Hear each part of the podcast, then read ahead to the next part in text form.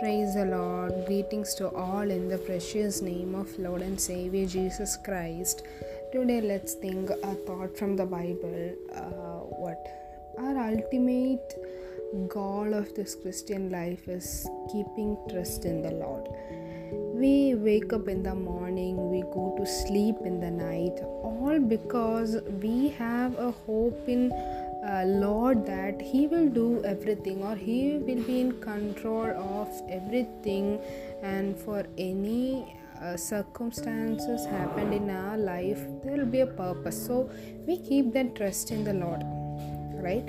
For a small child, his uh, what trust is in his parents that he'll be um, his mother or father, whoever, uh, they will be handling his problems. As of uh, like for us, it is that uh, there is God in control of everything and He will be uh, doing everything for a purpose. So we can see different characters in the Bible. They are um, what uh, they, how they keep trust in the Lord for different purposes. We can see this person called Naaman and what a girl suggested a small slave girl. She was a slave and uh, this Naaman need not to listen to her words or something but uh, what? On the basis of trust uh, he listened to this girl and then finally he went to elisha and he got healed and then uh, we can see different people. So trust is the very essence of faith and trusting in the god who is trustworthy that god is able to do the impossible in our life. When we simply trust him and just do what for what he called us to do in life.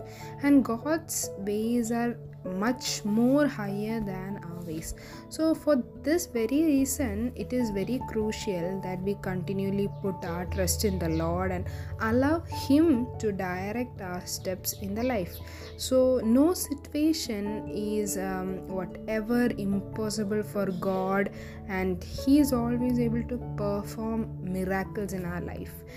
Then we can see uh, when we take Psalms, uh, the central theme of Psalms itself is trusting in the Lord, and time and time again, God is God acknowledged uh, as the source of all true security and strength. Uh, we can see in Psalms 20 verse 7 it says uh, like people trust in chariots, horses, and weapons or princes, but our trust is in the Lord. So anything we trust in this world may not uh, be may not be fulfilling um, fulfilling us or we won't have that um, ultimate joy or happiness. But trusting in the lord alone can do uh, make like can fulfill us and make us um, happy joyful in our life. So god bless you with this small thought